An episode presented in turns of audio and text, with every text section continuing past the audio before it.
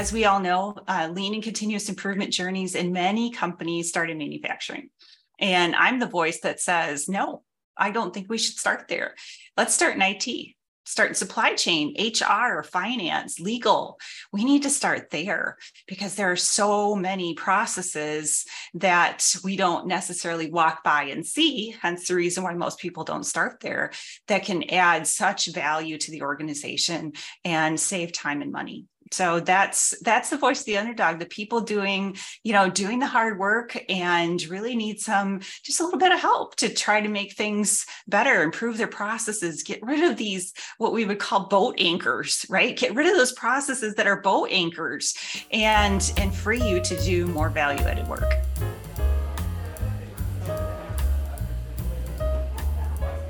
Hey, everybody, I'm Elisabeth Swan. And I'm Tracy O'Rourke, and we are from the Just in Time Cafe, and welcome to our podcast. At the cafe, we wrestle with tough questions, talk to groundbreakers, discuss great books, and get insights from lean Six Sigma practitioners who are making a difference in this world. We let you in on helpful apps, we bring you the news, and we challenge the status quo so you can build your problem solving muscles. So I'm excited to hear about what's on the menu today, Elisabeth. Well, today's highlight is another fun lean practitioner and author, Katie Labedz. She's written multiple books, and we're going to find out her secrets to helping ordinary people apply lean to places you would not expect. And for Q&A, we tackle the paradoxical reality of leaders who don't see themselves as leaders. Why does that happen and how do we address it? It's an awesome day at the Tech Cafe, Tracy. I would absolutely agree with that, Elisabeth.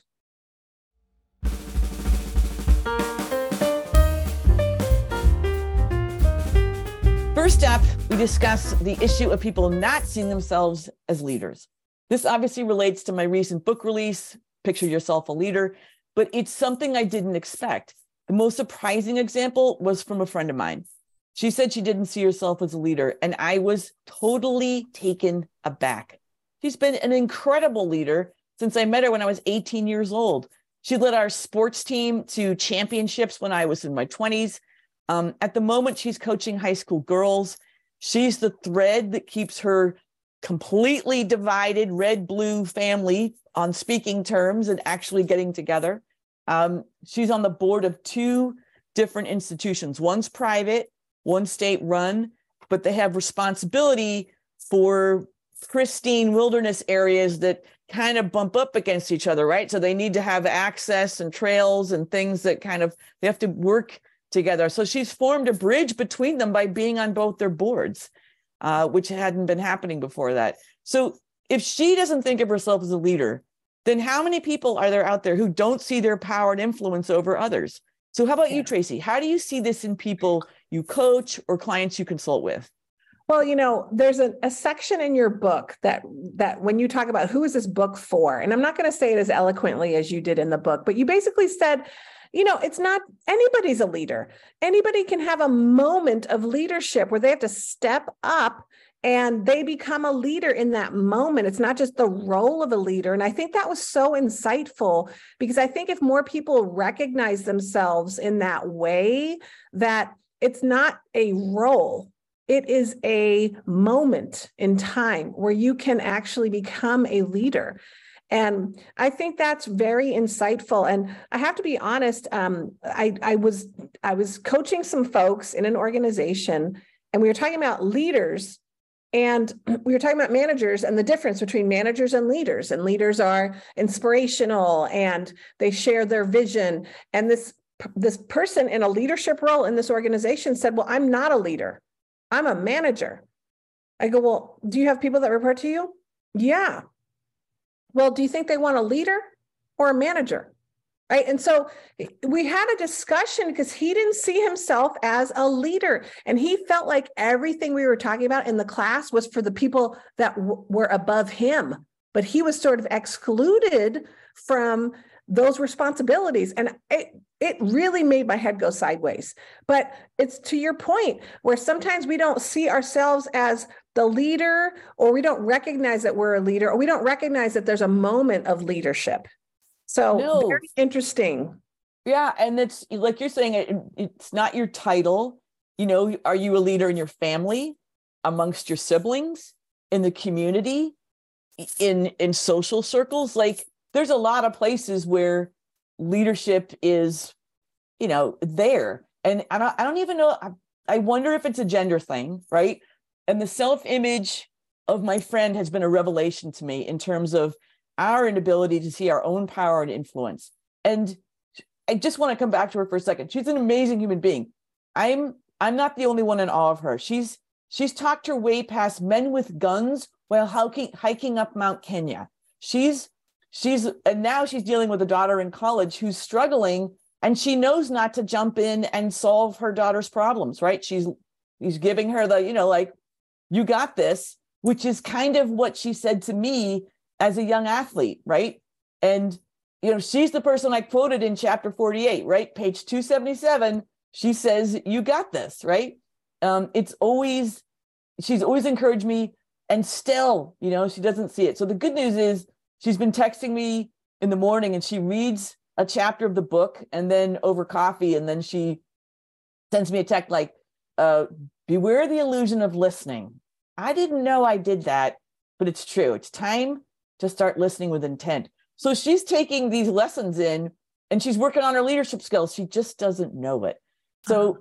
just throwing it out for our listeners, like I would ask, has anyone ever told you that you had influence you were unaware of? Um, I mean, I actually we- our interview with Katie, she said, um, somebody saw something in me that I didn't see in myself. Right? Has that ever happened to you? That people saw something that you didn't see? You know, and so maybe ask someone what maybe ask people what they see in you and you could learn something about yourself and then be a better leader what do you think tracy Absolutely, absolutely, 100%. I'm going to say um, in our leadership class at UC San Diego, we talk about obviously these kinds of traits. But I remember someone asked me, you know, who was a good leader for you or a good mentor? If so, your question about, you know, maybe somebody saw something in yourself. I'm going to be honest. I started working when I was 15, and it was my first job. And I basically continued to work from then on. I never really, uh, maybe I took maybe three months off or something like that. But I worked and I had probably had five or six jobs. I didn't feel like my leader believed in me until I was 28 years old. I had mm. worked 14 years, 13, 14 years before I felt like somebody actually believed in me. I felt like a cog at work. Horrible. And did, did I have to wait that long for somebody to see something in me? And I'm like, wow, am I a loser? Or I'm just kidding. I don't think I'm a loser, but but it's just sad, isn't it? Sad, a little sad. Um, and so I think that recognizing that there's something great in people and and learning about yourself. You know, I have kids, and my older son. He, you know, a lot of people tell me he's a natural leader, and I don't think he sees himself as a leader. And you know, he's a big brother too. And even as a big brother, you ha- you're a leader you know you're you're a, role model for your younger siblings or for the your younger cousins. And you're we're always told that right? My older sister same thing. She was said well you're the older sister so you need to you need to watch out for your other siblings and the younger. So we're taught at a young age. I mean this idea of moments of leadership has really resonated with me and you know if we really recognize that we can, we're all leaders at some point and it's not a role or a position well said I'm Tracy O'Rourke, and you're listening to the Just in Time Cafe podcast. We host these monthly. So you can go to www.jitcafe, that's J-I-T-C-A-F-E dot com, and go to our podcast page. Coming up next, it's our featured guest section starring Katie Labedz, author of How to Improve Absolutely Anything, Continuous Improvement in Your Home, Office, and Family Life, and how to improve absolutely every process, Kaizen for process improvement and fun. So let me tell you a little bit about Katie. Katie Labedz is the president, CEO of Learning to Lean. Love that name. Learning to Lean helps companies to embrace the concepts of continuous improvement, leading to revolutionary results. Katie is a certified Lean Six Sigma Master Black Belt. She also has her PMP, her Project Management Professional Certificate. She's also certified Emotional Intelligence Coach and a sought after keynote speaker. And she's been practicing Lean, Six Sigma, and project management concepts for over 20 years. And she's the epitome of perseverance. She's also authored two books, as we talked about earlier. And you can reach Katie on LinkedIn via or via her website, www.learningtolean.training, or her email, info at learningtolean.training.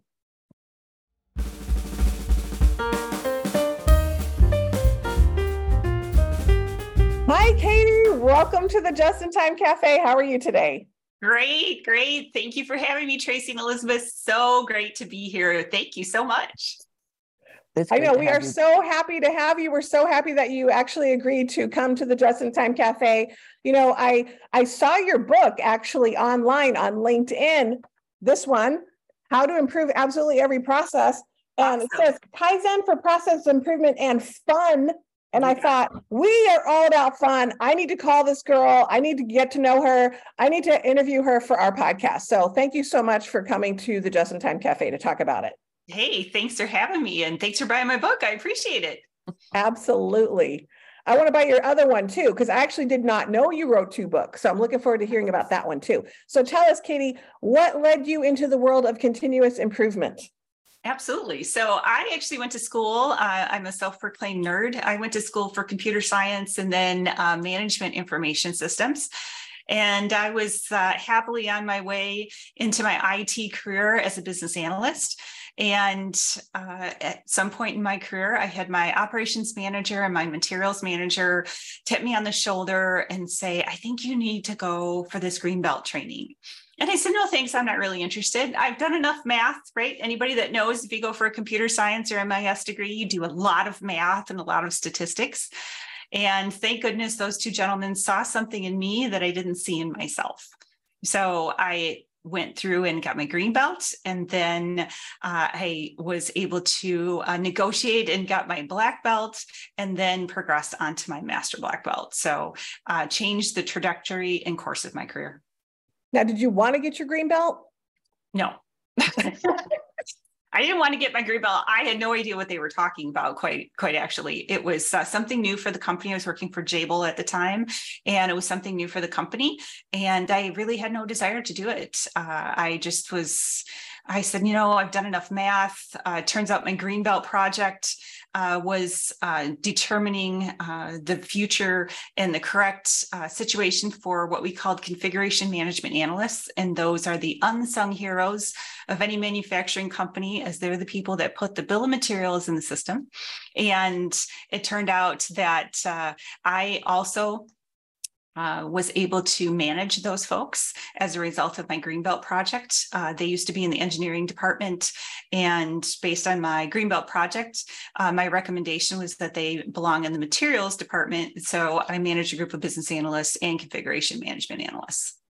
So once you got your green belt, which you didn't want to do, yes. what made you realize, okay, this is what I want to do forever? I right. Mean, for now, at least. At least for now. Uh, it, it, was just exciting and challenging for me.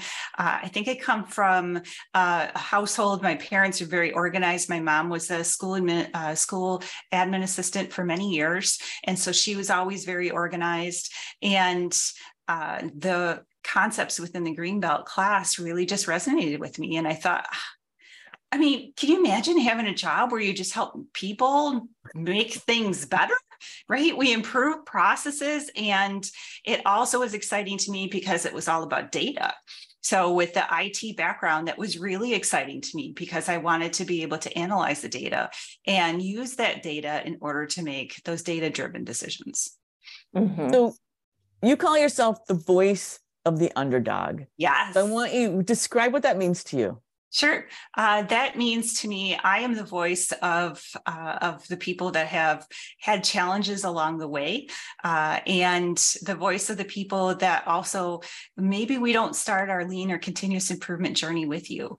Uh, as we all know, uh, lean and continuous improvement journeys in many companies start in manufacturing, and I'm the voice that says no. I don't think we should start there. Let's start in IT start supply chain, HR, finance, legal. We need to start there because there are so many processes that we don't necessarily walk by and see. Hence the reason why most people don't start there that can add such value to the organization and save time and money so that's that's the voice of the underdog the people doing you know doing the hard work and really need some just a little bit of help to try to make things better improve their processes get rid of these what we would call boat anchors right get rid of those processes that are boat anchors and and free you to do more value added work Yes, Yeah. I 100% agree. Elisabeth and I have done a lot of work in the the non-manufacturing area arena as well. And I agree with you. I think one of the added challenge for for doing work there is the processes are invisible, yes right? You can't actually walk into a room and go, "Look at that employee onboarding process. That's horrible." You can't. It doesn't exist. People don't see it. So we have to we have the added challenge of making the process visible with maps. But um, I agree with you. I think people sometimes sometimes I think it's an excuse. I, I sometimes don't think they believe that it's just non-manufacturing. I sometimes think they're worried about change. It's terrible. they but are They're worried about change. They go, oh, it's just for manufacturing.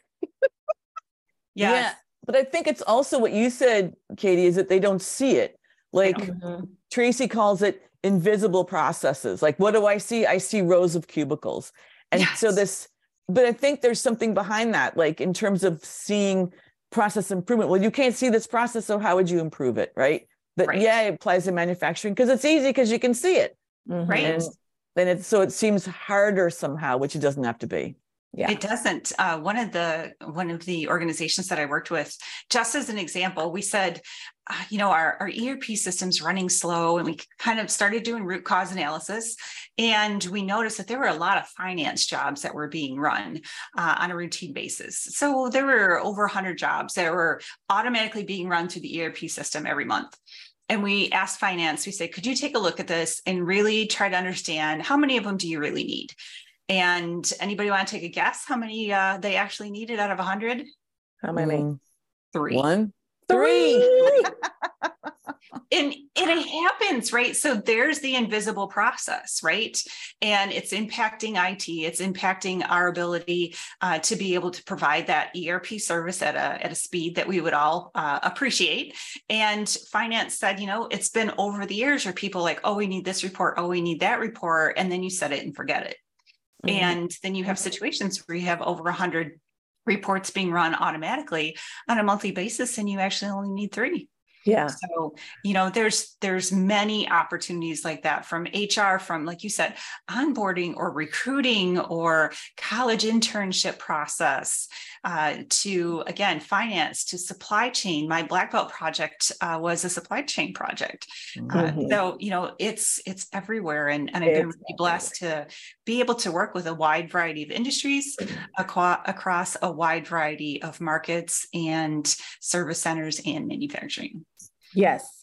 So tell us, Katie, what inspired you to write your first book? What is your book called? You, I know you have one there. Show us Sure. what it looks like. Yes. absolutely it's called how to improve absolutely anything uh, so continuous improvement for your work and family life uh, and what inspired me was going to meet with clients and they would say do you have a book that you would recommend what book should i read before your class and there's a wide variety of books out there but I didn't feel that any really talked to people in the voice or in the manner in which I instruct. And so I said, you know what? I'm just going to write my own. I have all this information, 20 years of information in my head. And I really want to get this down on paper and have it, as I tell people, it's the voice in my head that is speaking to you. So it is written in a manner in which is conversational. It's just like I speak. And I wanted people to be able to relate to it. And especially those people that are, I don't get to see in person, right? That they can pick that book up and say, hey, how can I make my life a little bit better? at work and at home. And I truly believe, you know, any of the concepts that we all teach, we can apply them at home first. And when people realize how they can apply it at home, they can more easily apply that at work. I agree. That's exactly what I do with my UCSD Greenbelt class is um, they're from it's a public course so they're from all different industries you know education government retail um, airplanes you know all kinds of things. And so we put them in breakout groups and the universal thing is how what waste do you see at home? Yes. and then they could talk about breakout groups because we all have homes and we all have areas that we live and there's waste there. So it it also helps people realize it's not just work. You're not applying lean principles only at work. It's a way of thinking and you really want to think this way, not just think this way at work. And uh, it can be really helpful to for people to recognize some of the ways that they see. So, when wh- what's your some of your favorite examples of applying lean at home? Absolutely. Uh, one of my favorite examples that resonates with many people is about car keys and uh, where you place your car keys and if you lose your car keys. So we use a carabiner system here. Uh, I use blue carabiners for my vehicle. Uh, my husband uses a red carabiner for his. So we have visual management going on. Those carabiners are always hooked to my purse, my backpack, uh, your belt loop, right? So we always know where the keys are.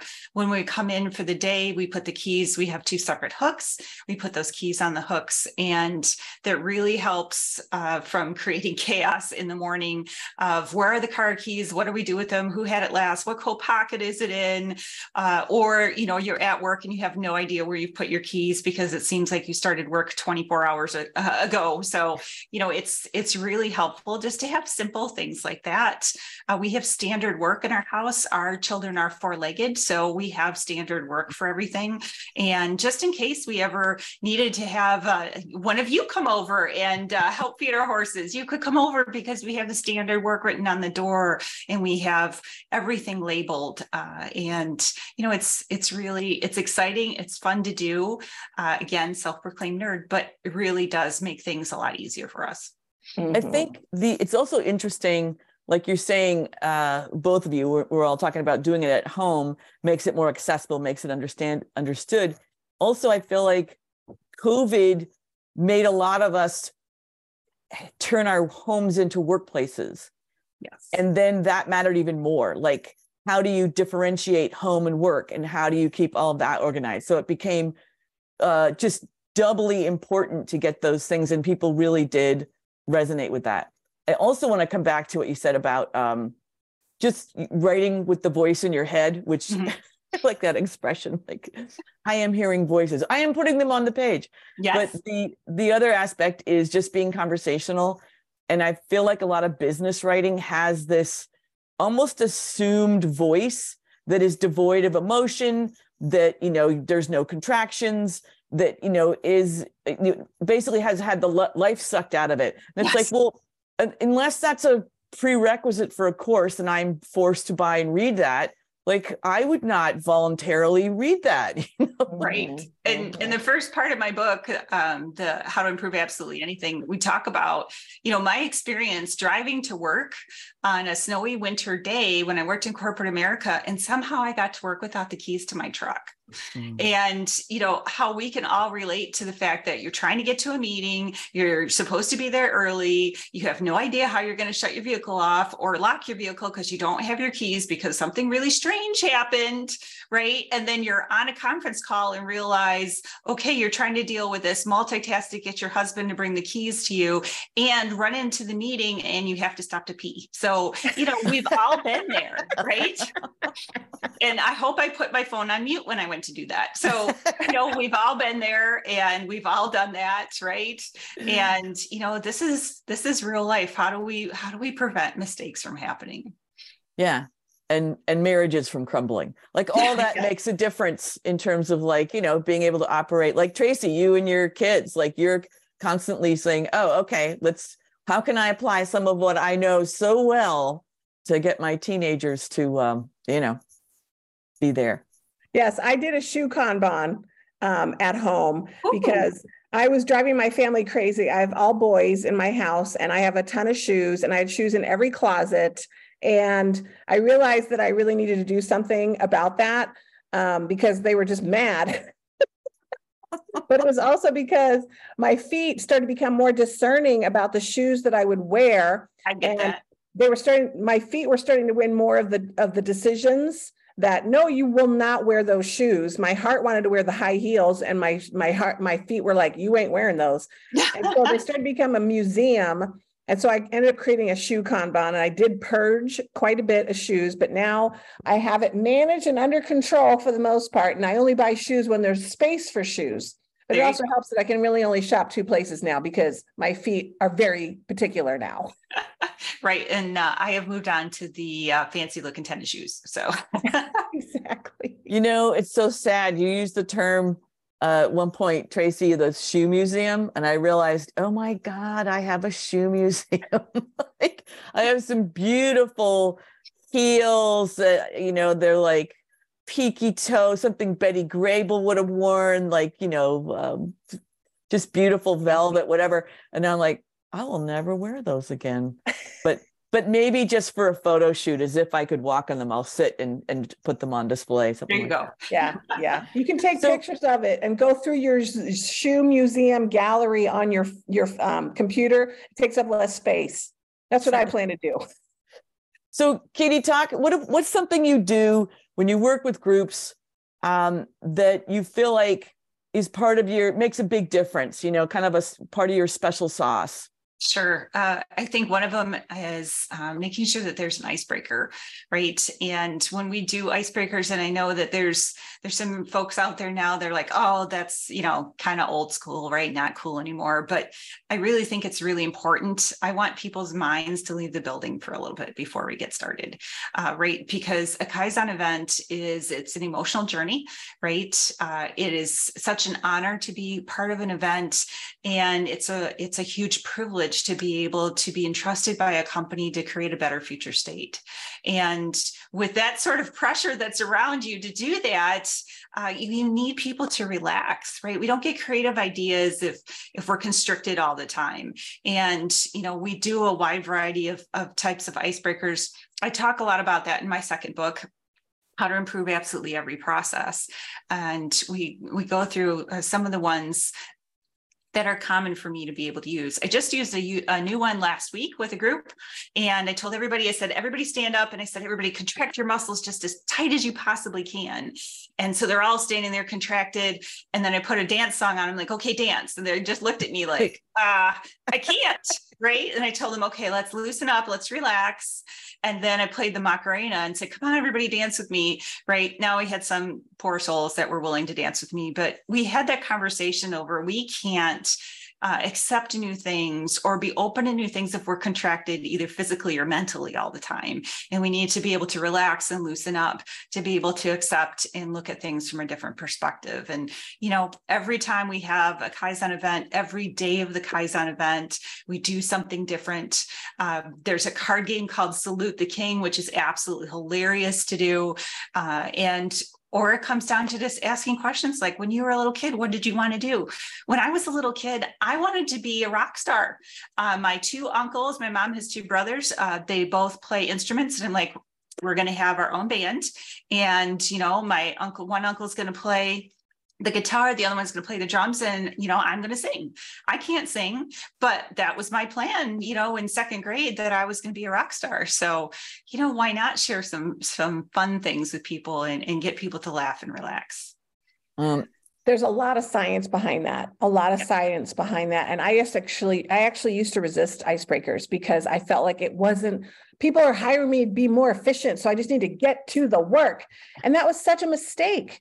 It's such a mistake because icebreakers remind us that we're human, that we're trying to fix broken processes. There might be conflict within the departments or within the people.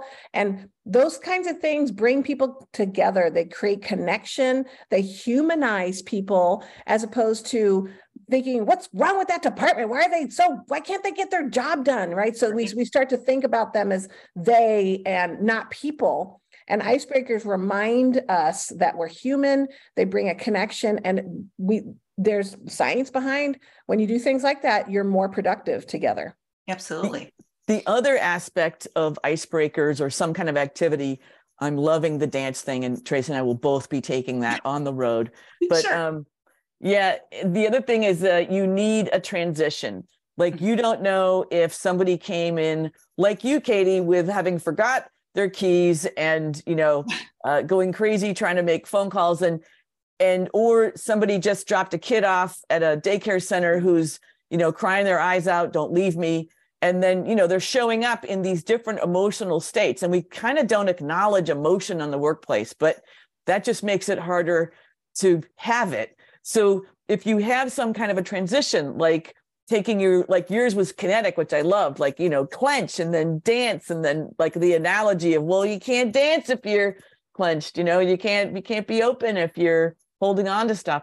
So mm-hmm. both an analogy and just that physicality taking you physically somewhere else and like tracy saying mentally humanizing um, the people around you. Realizing we, we all came into this session from somewhere else right? And now let's come together and and move on. So i mm-hmm. really those are huge. So i love that you have um you are you're holding strong katie. You're not going to give those up.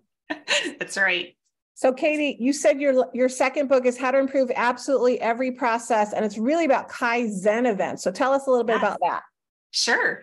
Uh, so I had many people ask me, you know, what's the process to run a Kaizen event? You know, how does it actually work? And so I wanted to, as I explained in the book, I wanted to share my secret sauce. So uh, Kaizen is a process improvement party. So it's just like if we were throwing a birthday party or a wedding or something like that that's the same kind of concept when we do kaizen. And it's really about you know what are we doing it for? What's the theme? What problem are we trying to solve? Who should we invite? Where should we have it? You know down to those logistical things. And even down to in the book i explain what your room should look like right? Uh, I, I talk about the fact that i have things from from the floor to the ceiling sometimes in these rooms right? Uh, i had somebody say one time they walked past a conference room and they saw all this stuff on the wall and post-it notes everywhere and candy on the on the table and they said i knew katie was here because of all that. So that's uh it's all about fun right? Yeah. And it's it's all about you know how to get organized. We've all heard of events that may not have uh, been successful and uh, that can be for a wide variety of reasons. So i just wanted to put it out there as a guideline to uh, show people hey this can be fun. You can be really productive and it can be really exciting within an organization yeah, everybody needs a little color, a little candy. It's, That's uh, right. Color and candy. A little color, a little candy. So, Katie, where? What's next for you? Where can people sure. see you? Where are you going to speak? Where are you going? Yes. Uh, absolutely. Uh, so in July, I actually have two conferences I'm speaking at. So the Lean Frontiers Conference for Lean Leadership is the week of uh, July 16th, 17th, and 18th. That's in Orlando. So uh, I uh, just moved here 10 years ago from Florida. So I'm uh, kind of going back there. And then also in July, I am speaking with another um, cohort of mine, and we're going to be speaking at the Wisconsin Nonprofit Conference in Brookfield, Wisconsin. And then I'm excited to announce that uh, Learning to Lean, my company, combined with uh, Unicorn Recruitment and Executive Career Services and NWTC, which is our Northeast Wisconsin Technical College, we are coming together to hold a Lean conference called Lean is for Everyone on September 27th in Green Bay, Wisconsin. So it's really exciting for us to have this. Uh, we're going to have a wide variety of speakers. Uh, some people will be coming in and talking about their success in lean in things like healthcare and IT, supply chain, HR, and finance. And we're going to have some hands on sessions where I'll be speaking about how to improve absolutely every process and how to run a Kaizen event. And we have somebody come in to talk to you about graphical facilitation. And it's going to be uh, an exciting day. And we're, we're so blessed and excited to be able to host that this year. Yay! Yay! That sounds fun, and it doesn't sound like it'll be bad in September in Wisconsin. No, uh, today's May first in Wisconsin, and it's snowing. So, ah. knock on wood, September twenty seventh, we don't have snow. So, yes.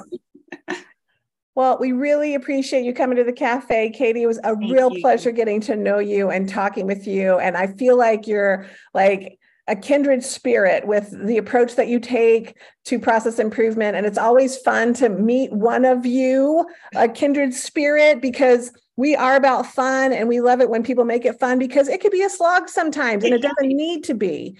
Right. And I love your idea of the party, the Kaizen event party, that we are actually honored to be able to change the process for the organization and we should treat it as a party. Love that.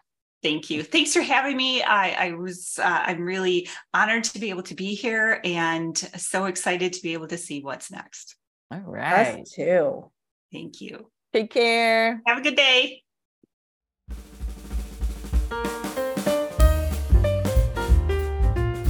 Be sure to register for our Thursday, May 25th webinar featuring one of our favorite colleagues, author Dr. Cindy Young, titled How to Use Knowledge Management for Organizational Good. Knowledge management is so aligned with process improvement, but I feel like not a lot of people know exactly what that is unless you've been in the industry. So, ever been the person your organization relies on to take notes at important meetings because you're familiar with all the players, the terminology, and the current state of initiatives and problems? Aren't you tired of being overlooked? Knowledge management can help you be seen and become part of the problem solving instead of the note taking. So, come learn about human centric knowledge management how to improve your use of knowledge, and how to use knowledge management to empower employees and reduce or eliminate silos in your organization.